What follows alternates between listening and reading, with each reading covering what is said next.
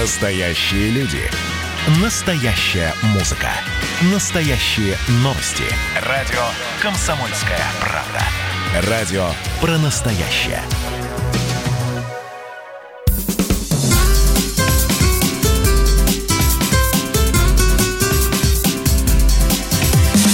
Программа с непримиримой позицией. Вечерний Мордан. И снова здравствуйте. В эфире радио «Комсомольская правда». Я Сергей Мордан. Совсем разозлился. Здравствуйте, друзья. Меня зовут Мария Баченина. Наша любимая рубрика сейчас «Кто скучал?» Написали нам, мол, что про Хабаровск забыли, э, к Беларуси прицепились. Нет. Нет, дорогие Дружок, мои, нет, не забыли. нет, нет. Хабаровск – это русская Вандея, как написали сегодня в газете «Ведомости». Кто не в курсе, напоминаю, французская провинция Вандея, восставшая против республиканской власти и разгромленная якобинцами, стала символом регионального сопротивления. Причем гражданская война. А Вандей потом Владимир Ильич Ленин напоминал э, восставших тамбовских крестьян. Так что Вандея – это в русской истории такая хорошо узнаваемая терминология. Значит, смотрите, да, почему политологи заговорили про русскую Вандею? Потому что в Москве никакой политики нет. То есть это вот нужно признать э, со всей ясностью. Здесь нет э, ни оппозиционеров, никакого, никакой партии Яблоко, никакого Навального. Это просто группа граждан, которые кормятся неизвестно с чьих грантов. Я причем не исключаю, что эти гранты они получают в Федеральном казначействе Российской Федерации и изображают какую-то жизнь. Ну, знаете, как есть принцип а, в паровом котле есть клапан, чтобы спускать лишний пар, лишнее давление. Вот э, в моем представлении там Навальный, Яшин, вот вся вот эта вот группа, ну, в, чьей-то голове это складывается в клапан. Мне кажется, нет. Мне кажется, это просто вот а, такое болото, там совершенно закиш. Это, это неплохо, это нормально. Я вообще считаю, что там 15 или 17 миллионам москвичам жаловаться вообще не на что – им зашибись. Они живут реально в классном европейском городе, который лопается от жира и от денег. Вот, Слушай, поэтому ну не наезжай, хоть всякая сказать. оппозиция Хорошо, что здесь лопается. должна биться деревянной палкой по башке. Само- по самой башке. себе. По башке. Все, кому не нравятся велодорожки, пусть собирают чемодан и валят в Хабаровск, например. Нет желания? Там нет велодорожек. Поезжайте туда и живите там. Это что касается Москвы. Вот оно, оказывается, в чем Так дело. вот. В велодорожках. Это была первая часть э, политологического моего Балета. измышления. Так. А вторая часть заключается вот в чем. Политическая жизнь возникла внезапно, неожиданно для всех, и возникла она именно в российских регионах. На самом деле там она не прекращалась. Просто те, кто ну, чуть более политизирован, чем нормальный человек, тот знает, что политическая жизнь, допустим, есть в городе Санкт-Петербурге где непрерывно воюют между собой офис а, губернатора Беглова и депутаты ЗАГС Собрания. Вот, то есть там не как в Москве. Там губернатора просто постоянно выставляют клоуном, публикуют всякие смешные и ужасные фотографии, и, в общем, нет никакого не то что а, почтения, а даже уважения государственной власти. Или возьмите, например, город Иркутск где уволили губернатора, члена КПРФ. Я помню эту кампанию. Его долго, печально, вдумчиво гасили. То есть ему помянули охоту на медведя, о том, что губернатор лично застрелил спящего Мишку. Я помню эту ужасную историю. А также он был виноват в наводнении, потому что смыло 10 домов. Лично он был виноват. Не советская власть, которая построила в низине деревню, и не после советская власть, которая, в общем, а, забыла об этой деревне, а личный губернатор. И Я сам это говорил, да, кстати, да. Губернатор действительно за все отвечает. Ну, таких губернаторов просто 85. Ну что, Но, назвал ты три региона. но, Хорошо, тем не менее, жизнь это продолжалась. Но жизнь. то, что А произошло, больше то, что гораздо. произошло в Хабаровске, вот это вот региональная политическая жизнь, которая взорвала всю страну и всю, вой- всю страну заинтересовала. Директор Центра политологических исследований финансового университета Павел Салин у нас на связи. Павел Борисович, здрасте. Здравствуйте, Павел Борисович. Добрый вечер. Скажите, пожалуйста, Хабаровск это русская Вандея. Пойдет ли оттуда, ну, я надеюсь, э, такое бескровное, осторожное восстание регионов или нет? Или все там и затухнет? А, ну, слишком далеко для того, чтобы быть э, в Андее русской, чисто географически далеко. И ментально, кстати, тоже далеко. То есть э, кейс Хабаровска, он уже влияет э, и еще будет еще больше влиять на развитие политической ситуации во всей стране но не так, как э, влияло в Андее, потому что типологически Хабаровск по, там, по менталитету, культурно, он близок все-таки э, населению Дальнего Востока. И, может быть, э, хабаровчанам как сказать, массово симпатизируют жители Приморья, но для жителей Центральной России этот э, кейс удален. Вот э, ситуация прошлогодняя в Екатеринбурге, она с этой точки зрения была гораздо более опасной и гораздо более перспективной. Почему? Это вы про храм-то? Да, про храм. Ну, потому что ближе город-миллионник, все-таки Хабаровск это не город-миллионник, и там а, менталитет дальневосточный, другой. А вот Екатеринбург считается, что у екатеринбуржцев мой менталитет примерно такой же, как у петербуржцев, ну и чуть-чуть подальше стоят москвичи, кстати, гораздо более лояльные власти сейчас. Угу. Вот, вот тогда, да, были опасения, и алармисты, и сторонники там жесткого курса говорят, что эти опасения подтвердились, потому что в прошлом году за Екатеринбургом сразу последовала Москва, которую вот эти вот охранители рассматривают уже как попытку цветной революции в России. Ну Позвольте, вот. я с вами аккуратно поспорю. А, да. Смотрите, вот а, прошлогоднюю историю в Екатеринбурге, несмотря на то, что ее попытались развернуть как противостояние, ну, условных атеистов против условных церковников, а, эта история очень похожая на Хабаровск. Это просто люди, которые а, не захотели мириться с тем, что их власть считает за говно. Ну, вот совсем вот если грубо. Э, типологически, да, совершенно верно. Но все-таки Понимаете, в Екатеринбурге там не было вот этого синдрома острова, синдрома острова и материка. Вот mm-hmm. то, что есть в Хабаровске. Да, я да, понимаю. в Екатеринбурге не было. В Екатеринбурге это было недовольство местной властью и местными элитами, которые наплевали на мнение жителей. Хотели там построить э, храм и рядом воткнуть еще коммерческие объекты, что и возмутило протестующих. Бог с ним э, с храмом, да, но еще если нажиться на этом хотят, те олигархи, которые лоббировали, которые туда эти вот э, э, полубандитов подгоняли, когда милиция заняла нейтральную позицию и прочее. Вот это людей возмутило. А Хабаровский протест – это протест э, регионов против именно Москвы. Это не совсем то. Да, в Центральной России тоже Москву недолюбливают, но не так сильно. Там немножко акцент протеста смещен. Э, ну да, акцент вот это протест смещен. Поэтому, конечно, кейс Хабаровска, он тоже войдет в будущие учебники истории истории. Но совершенно точно через запятую там с тем же Екатеринбургом, Москвой 2019. И Архангельском да, Архангельском, ШИИСом, да, и еще несколькими кейсами, которые еще э, случатся в будущем, в ближайшем, перед тем, как мы подойдем к точке бифуркации. Но именно через запятую. Это не будет такой единственной какой-то русской вандей. Хорошо, значит, смотрите, еще у меня такой вопрос. А, как-то вот э, масс-медиа забыли, а я хочу напомнить. 15 сентября единый день голосования.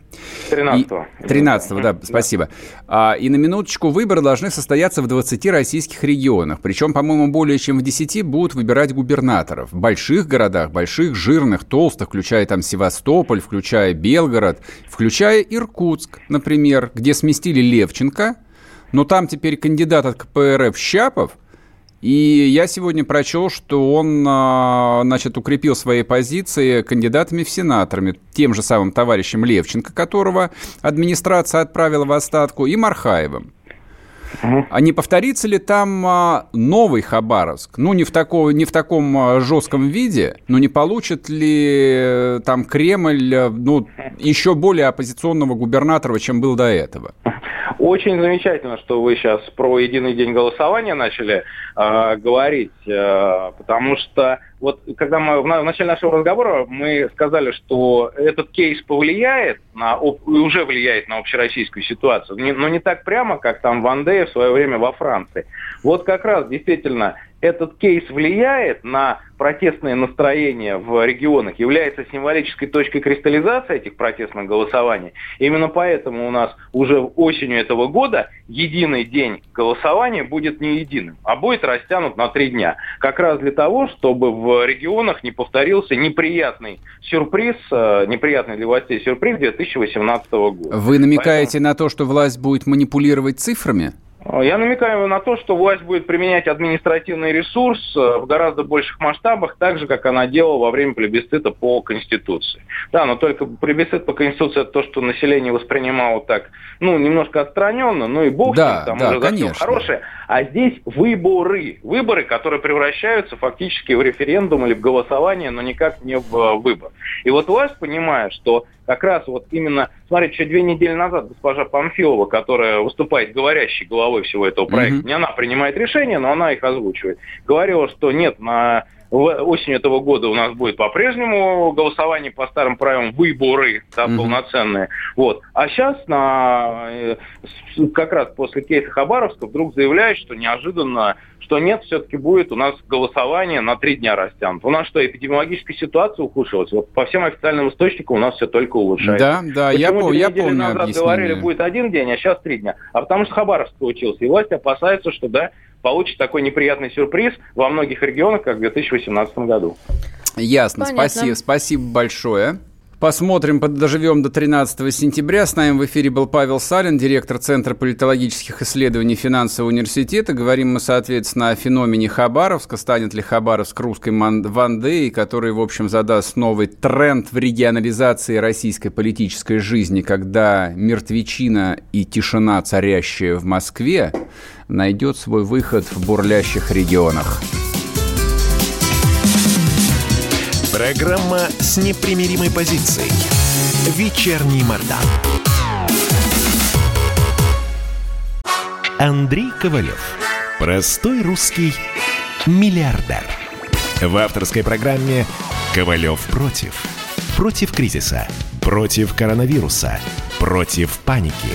Против кнута, но за пряники – я расскажу вам, как спасти свои деньги и бизнес в эти непростые времена. Помните, миллиардерами не рождаются, а становятся. Ковалев против. На радио «Комсомольская правда». По будням с 10 вечера до полуночи по московскому времени.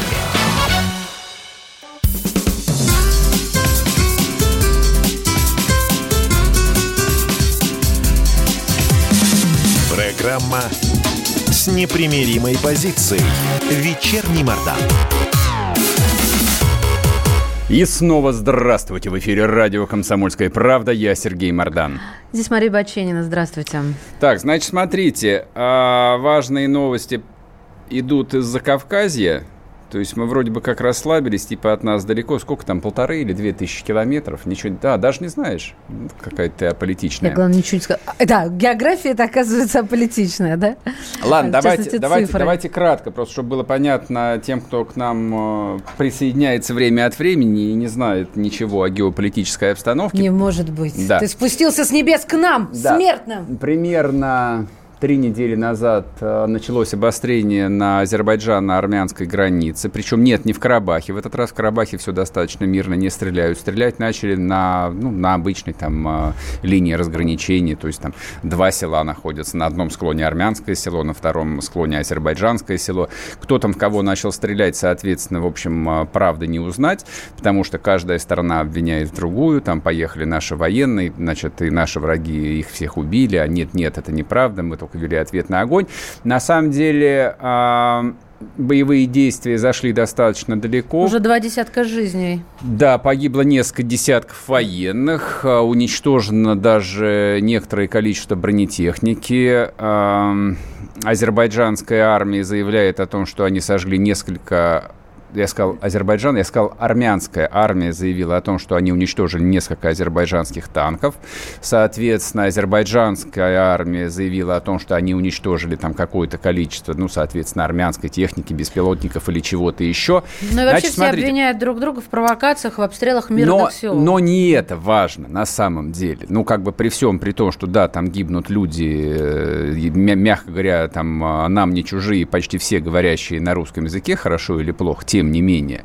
Речь идет о том, что этот регион становится зоной противостояния больших геополитических игроков. То есть э, до недавнего времени мы-то, в общем, как бы думали, что мы являемся гарантом мира на Кавказе и Закавказье. Вот у, так сказать, у коллег из э, города-героя Анкары несколько другое мнение. Соответственно, туда активно вписалась Турция. Турция в течение 25 лет официально исповедует теорию «два государства, один народ», имея в виду, что они и азербайджанцы – это один народ, турки-тюрки. Вот, они открыто и прямо поддержали Азербайджан, сказав, что Азербайджан прав, и они окажут ему любую помощь. Вплоть и, до введения войск. Да, и это, в общем, я бы сказал бы, здоровенный камень в наш российский огород, потому что Армения является нашим официальным военным союзником и членом ОДКБ. Но вообще, как бы, не то чтобы огромный, но камушки уже полетели, учения сегодня да начались. ничего себе не огромный, вполне себе Нет, ну, огромный. ну, я имею в виду, что учения это еще не война. Да, Учения да. обозначают, и услышь меня. Учения начались сегодня и охватят практически всю территорию страны от Баку до а, Нахичеванского анклава. А, в Азербайджан для совместных маневров с участием сухопутных войск и авиации прибыли турецкие военные. Поговорим об этом а, со Станиславом Тарасовым, экспертом по Ближнему Востоку и Кавказу. Станислав Николаевич, здрасте. Здравствуйте. Здравствуйте. Скажите, пожалуйста, а были ли подобные прецеденты совместные учения Азербайджана и Турции на азербайджанской территории? Вы знаете, я вот э, рекомендую тем очень внимательным нашим э, слушателям э, еще раз в интернете поднять текст Карского договора 21 года. Нахчеванская сторона является протекторатной и находится под управлением трех стран – это Азербайджана, Турции и России.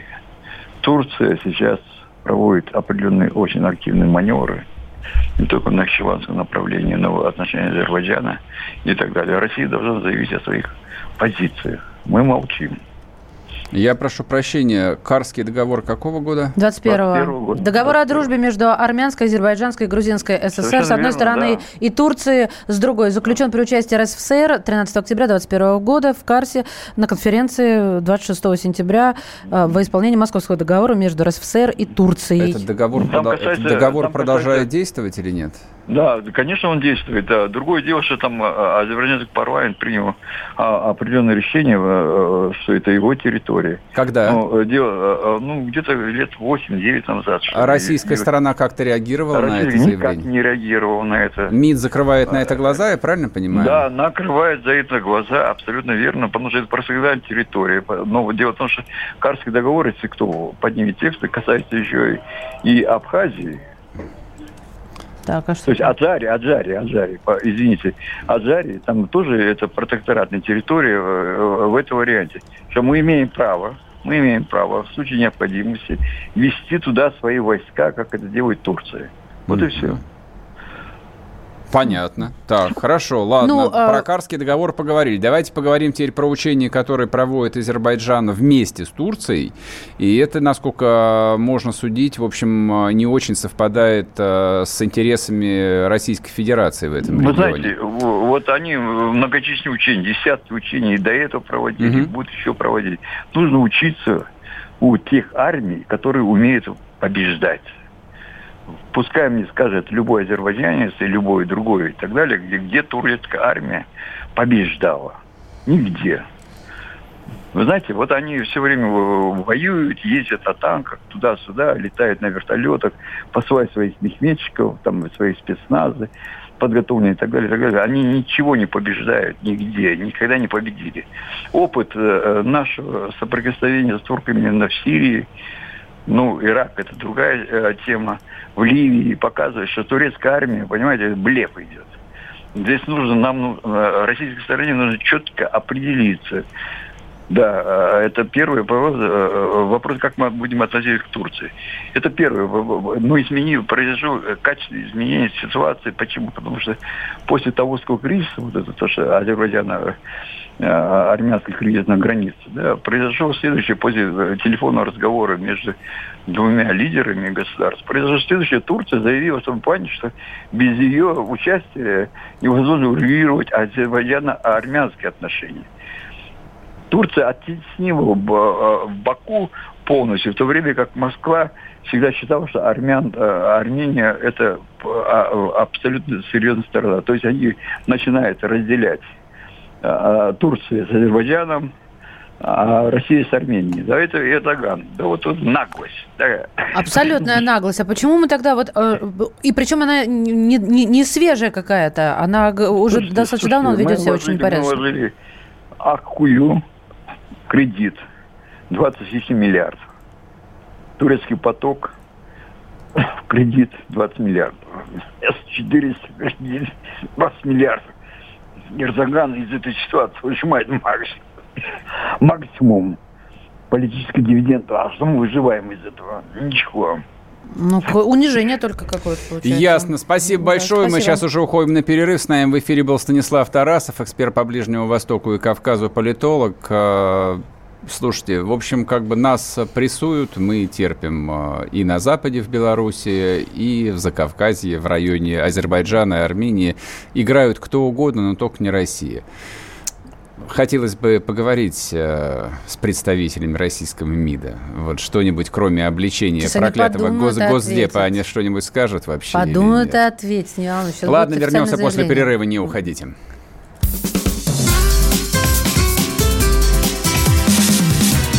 Программа с непримиримой позицией. Вечерний Мордан. Ну что вы за люди такие? Как вам не стыдно? Вам по 40 лет. Что у вас позади? Что вы настоящем? Что впереди? Опомнитесь, пока не поздно. Вот вам мой совет. Ведущие нового утреннего шоу на радио «Комсомольская правда» уже совсем взрослые люди. Но ведут себя порой Особенно, когда собираются все вместе. Они обсуждают, советуют и хулиганят в прямом эфире. С понедельника по пятницу. Начинайте день вместе с программой «Взрослые люди». Ведущие Тутта Ларсон, Валентин Алфимов. Стартуем в 8 утра по московскому времени.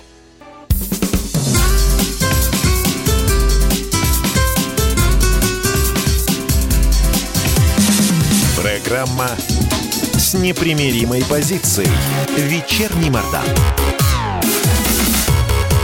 И снова здравствуйте! В эфире радио «Комсомольская правда». Я Сергей Мордан. Здесь же Мария Баченина. Здравствуйте. Есть еще один наш старый друг, Гасан, Гасан Гусейнов. Он всегда выручит. Вот как на Первом канале и на России-1 всегда есть в запасе Украина, которая выручит в любом случае, даже если вообще не о чем говорить. А, еще коронавирус. Да ну, Слава богу, да есть ну коронавирус. Тебя. А у нас есть Гасан Гусейнов. Значит, э, напоминаю, Гасан Гусейнов а полторы недели назад решил напомнить о себе добрым русским людям.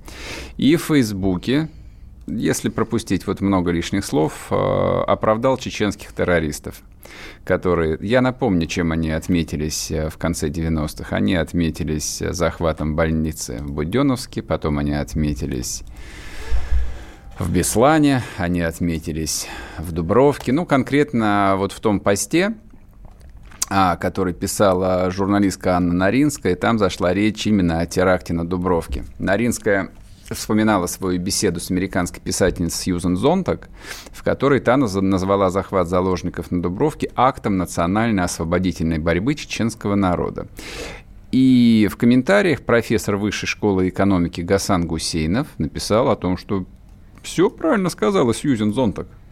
Ну, он добавил, и, конечно, что это не оправдывает. И дальше их. несколько раз он повторил, что да, абсолютно верно, это национально-освободительная борьба чеченского народа.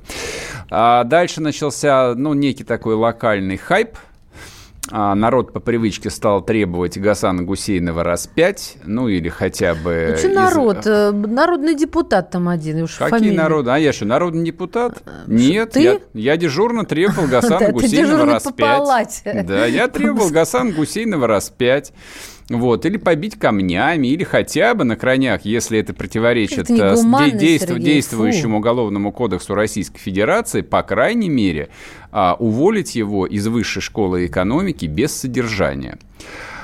Ничего из этого не случилось, конечно, ни первого, ни второго, ни третьего, но вышка отреагировала. Ну, то есть тут невозможно было не отреагировать. Если в прошлый раз, когда Гусан Гусейнов э, разродился опусом про клоачный русский язык, э, там, в общем, комиссия по этике ему порекомендовала извиниться, здесь комиссия по этике даже в процесс не стала включаться. Я не знаю, может быть, ее распустили уже там, в связи с экономией бюджетных средств, а может быть, решили, что никакого отношения к этике это не имеет, но Вышка выпустила специальный доклад под названием «Терроризм», двоеточие, недопустимость оправдания. И вот так отреагировали на дискуссию в сети, что нельзя объявлять э, терроризм э, В докладе, за национальное да, в докладе делается вывод, что уничтожение гражданского населения не может иметь никаких оправданий. Эти действия нельзя описывать словами, наносящими позитивную, тем более героическую окраску. Какая скукота. Точка.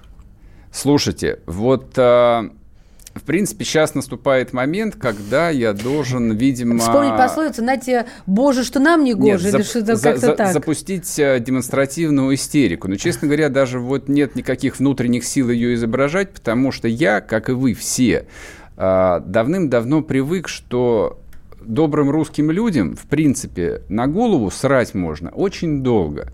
Вот. Они по привычке утираются, но чтобы там глаза не, застил, не застилало. И дальше Они протирают тогда, говорят, да, глаза. И, и дальше, Негодяй, и да- и дальше продолжают брести своим нелегким трудом. Происходит это, в общем, до бесконечности долго, но до какого-то момента, когда... Пока последняя капля не переполняет таз. Когда а, вот падает а, штора, и русский человек а, начинает творить всяческие безумства, о которых он потом сожалеет без всякого сознания. Он потом переживает это 30 лет и говорит, что это были проклятые 90-е годы, или проклятые времена царизма. Или проклятая водка. Или проклятый 37-й год. То есть он кается и начинает объяснять, что все было неправильно, и сейчас бы он поступил а, совершенно по-другому. Но повторяется это все раз за разом, совершенно одинаково. Вот ситуация с Гасанами Гусейновыми, а также с крышующими их и платящими им непомерную зарплату господам Кузьминовым вместе с членами своей семьи, чей годовой доход, э, наверное, позволил бы безбедно жить в течение года нескольким тысячам российских пенсионеров, а вот э, они тоже на эту историю никогда не оглядываются, и никто никогда ничего не боится. Вообще история никогда ни- ни- ни- никого ничему не учит. И это, это совершенно поразительно. То есть я люблю русскую историю, хорошо ее знаю, но достаточно часто смотрю в страницу и думаю, господи, почему это происходит так? Ну почему проходит буквально 15-20 лет, и из памяти даже вот э, одного поколения стирается весь опыт, который он уже пережил. То есть ровно то же самое. Вот смотрите, что с Гасанами Гусейновыми, которых чудом не перебили в 89-м, в 90-м году. Это же они устроили вот э, развал этого проклятого совка. Они же с ним боролись всю жизнь, несколько поколений. Да, выходил миллион человек на Манежную площадь, но с трибун выступали Гасаны Гусейновы. Или там покойные Бориса Немцовы в городе Горьком выступали, тоже наследственные диссиденты. Поколение диссидентов. Все забыли. Мы, наше поколение, все забыли. Прошло 30 лет, все забыли. Сейчас происходит там месяц, больше месяца уже волнение в Хабаровске. По идее, самое время взрослым людям, ну, по крайней мере, тем, кому больше 40 лет, ну, сильно напрячься и начать беспокоиться о том, что как бы что ни вышло, так нет. в массе своей же все радуются, поддерживают, говорят, хо-хо, движня началась, народ жив. Вы что радуетесь, что народ жив? Народ, если оживет, вам первым бошки открутят. Не, вторым. Кому первым, вам-то, первым, Сереж, от- сказать, первым кому от- вам? Тем, кто радуется. А как э- интересно вот этой толпе, ответы. вот этой толпе, которая радуется, все энтузиасты. Е- меня вообще смущает энтузиазм. Вот энтузиазм вот этой социальной группы Гусейновых, которые привыкли плевать в рожу народу, который их кормит, обувает, одевает, как говорил герой известного фильма, когда весь народ, как же он говорил-то, Глеб Жеглов, одевал тебя, обувал, воевал за тебя, пока ты со своей грыжи липовой в тылу гужевался. Это про таких. Да, народ а, дох с голоду и пытался прокормить семьи, пока Гасан и Гусейнова получали грантики свои от американских университетов и славили русскую демократию, неожиданно возникшую. Ну вот опять, пожалуйста, вот получайте новую демократию. Они одной рукой хлопают Хабаровскую, а второй говорят, что Нордост устроили чеченские повстанцы. И что с этим делать, я, честно говоря, не знаю. Вернемся после перерыва. Программа с непримиримой позицией. Вечерний Мордан. Георгий Бофт. Политолог, журналист, магистр Колумбийского университета, обладатель премии «Золотое перо России» и ведущий радио «Комсомольская правда». Авторскую программу Георгия Георгиевича «Бофт знает». Слушайте каждый четверг в 17.00 по московскому времени.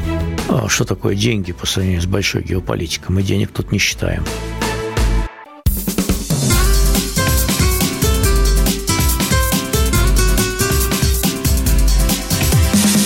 Программа с непримиримой позицией. Вечерний Мордан. И снова здравствуйте. В эфире радио «Комсомольская правда». Я Сергей Мордан. Я Мария Баченина. Добрый вечер. Сейчас я вам расскажу, почему Ксения Собчак не присоединится к Сергею Шнурову в Хабаровске. Ей не до этого. Ксения Анатольевна снова занялась крабовым бизнесом. А, по-моему, это все происходило в январе месяце, когда появилась информация о том, что Ксения Собчак выкупает 40% а, акций группы «Манерон». А, Это юридическое лицо, которое в свое время владело 10% квот на вылов камчатского краба. Соответственно, стоимость этого улова, позволю себе такой термин, она исчисляется в миллиардах долларов. Эти крабы не доходят ни до Москвы, ни до Петербурга, ну потому что это очень далеко. Обычно их прямиком отправляют в Японию, в Китай, в страны Юго-Восточной Азии. Но это вообще как бы условия жизни российского Дальнего Востока. Он экономически, в общем, больше привязан к странам а, Тихоокеанского региона, нежели к большой исторической России. Но, тем не менее, там, в общем, есть э, богатые люди, там есть мультимиллионеры и даже миллиардеры. Все они довольно специфических биографий. Но это к вопросу о том же Фургале, которого нынче обвиняют в заказных убийствах, а, совершенных в 2004-2005 году. А, Компания Курильский универсальный комплекс, КУК и Манерон, собственно, о которых идет речь, они принадлежали такому человеку по имени Олег Кан, русский кореец, очень богатый, у него, соответственно, была квота на вылов 9 тысяч тонн вот этого самого краба, 10% российской добычи. А дальше, как писали анонимные и неанонимные телеграм-каналы, бизнес у него попытались отжать другие авторитетные дальневосточные люди. А, ну и помимо обвинений во всякого рода злоупотреблениях при продаже на экспорт, конкретно занижение стоимости, я не знаю, контрабанда это или по какой-то другой статье Уголовного кодекса проходит, но Кана в том числе обвинили, естественно, и в убийстве. То есть я так понимаю, что любой дальневосточный предприниматель должен в своей биографии иметь обвинение в заказном убийстве. Так вот, Кана обвинили в убийстве рыбопромышленника Валерия Пхиденко в 2010 году в городе Владивостоке. Соответственно, в феврале 2020 года Хабаровский краевой суд заочно арестовал Кана, потому что он, начиная, я так понимаю, с декабря проживал в Южной Корее постоянно, и там проживала его семья.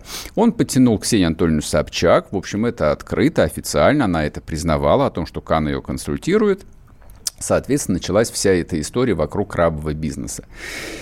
В начале года амбиции Собчак были отбиты, суд наложил арест на акции, в скандале участвовала и сама Ксения Собчак, а главное ее мама, которая является сенатором, по-моему, от Бурятии, не помню, от какой-то вот э, такой лесной э, автономной национальной республики. А, она писала напрямую Верховный суд обращалась к Вячеславу Лебедеву. От Тувы. От Тувы, да. Ну, видишь, тоже хорошо.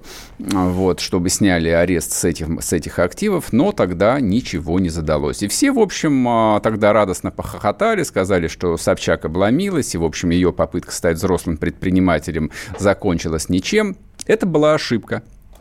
Потому что Ксения Анатольевна, в отличие от всех остальных деятелей шоу-бизнеса или вот э, в широком смысле интертеймент-тусовки, а, человек из железа и стали. Она упорная, она несгибаемая, она действительно в жизни всего добилась сама, и за вот это вот все само а, билась просто как волчица. Но это правда. То есть я вот всегда к ней испытывал там совершенно неподдельное уважение в этом смысле. И здесь а, то, что произошло в начале года, это, конечно же, был не нокаут, который вырубил ее. Это был всего лишь а, нокдаун. Она проиграла первый раунд в своем, так сказать, возможно, главном бою в жизни. Но сейчас мы становимся свидетелями следующего раунда, в котором Ксения Анатольевна Собчак вступает в противоборство с группой, ну, там называют такого человека по фамилии Франк, довольно известный. Э, Какие звучные имена. Да, имена, имена очень звучные. Э, запоминающиеся. Вот, запоминающиеся. потому что короткий, как минимум. Да, да, да. Вот, который, соответственно, а, как э, утверждают злые языки, и затеял эту историю с отжимом бизнеса товарища Кана и переходом его в новые, ну, видимо, более чистые или более эффективные руки. Ну, он просто крабов больше любит, чем Кана. Возможно, или деньги. Тут одно... Скорее всего, крабов они, может быть, все даже не едят. Может быть, у них аллергии на крабов, я не исключаю этого. Но на Дензнаке Американские доллары, евро или японские иены или даже китайские юани, скорее всего, аллергии вот на все четыре вида валюты быть не может. Хоть на одну, но организм принимает. Поэтому и такая вот бескомпромиссная борьба. А там фигурирует в этой истории прекрасная, которая без сомнения мы еще будем возвращаться, там фигурирует и супруга бывшего топ-менеджера Роснефти Игоря Саглаева.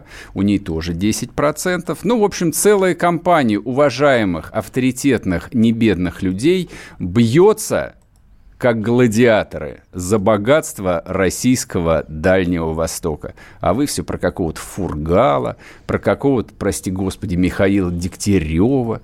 О чем вообще вы говорите? Я думаю, сегодня будет единственный день, когда ты не произнесешь эту фамилию. Какого, Нет? Дегтярева? Да, все-таки Прокололся. Слушай, а зачем она туда полезла? Ну ведь огромное количество сфер, где а, она больше себя чувствует как рыба в воде. Просто для меня это было вот с самого начала. Собчак и крабы, но это только в ресторане Слушай, объединяются Собчак, эти два ну, понятия. Послушай, речь идет о чистой воды лоббизме. Понятно, что Ксения Собчак а, ни в каком а, рыбном бизнесе, но она понимает ровно столько же, сколько мы с тобой. Но вот. от, от, от слова ничего, наверное. То есть я думаю, что она даже на рыбалке не была, в отличие там, от меня. Но это не делает меня рыбопромышленником совершенно. Но есть ресурс, есть мама, есть э, многолетние отношения мамы с большим количеством весьма авторитетных ну, людей. связи, то, что называется связи. Да, и некоторых из них э, знает вся страна. То есть, наверное, Кан а, там оказался в ситуации, когда, в общем, э, ему пришлось искать союзников, которые спасли бы его активы. Но вот он нашел такого mm-hmm. внезапного союзника. Не, если бы это была просто Нарусова, то все, возможно, там а, было бы очень тихо и незаметно решено. Но, во-первых, здесь была медиа-звезда Собчак. И, во-вторых, с другой стороны, люди не просто влиятельные, а люди сверхвлиятельные, сверхмогущественные. И на кону стоят миллиарды, миллиарды, миллиарды долларов того самого национального российского благосостояния. Это не ваше благосостояние. Это состояние вполне конкретных людей. Ну, просто другие хорошие люди э, решили, что неплохо было бы им этим благосостоянием поделиться. Вот и все. Вот такая печальная история, Почему честно печальная? говоря. Ну, потому что История, печальная. История, звучат миллиарды, миллиарды, не может быть печальной. Да, лишний раз э, как бы вот можем посмотреть э, на 30 лет назад и подумать, а для чего же все это было нужно. Вернемся к вам завтра. Хорошего Счастливо. вечера. Пока.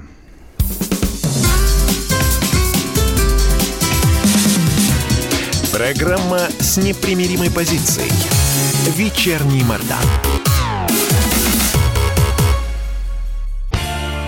Когда армия. Состояние души. Военное ревю на радио «Комсомольская правда». По вторникам и четвергам полковник Виктор Баранец метко стреляет словом. Ну а теперь, если Эрдоган только заикнется, мы ему приставим большую розовую дулю к носу. Ну правильно же. А полковник Михаил Тимошенко подает снаряды. Вся правда о настоящем и будущем наших вооруженных сил. Ну и немного армейских байк. Медведя можно научить стрелять из автомата. В прямом эфире. Слушайте и звоните. Военное ревю. По вторникам и четвергам в 16.00 по московскому времени. Никто не уйдет без ответа.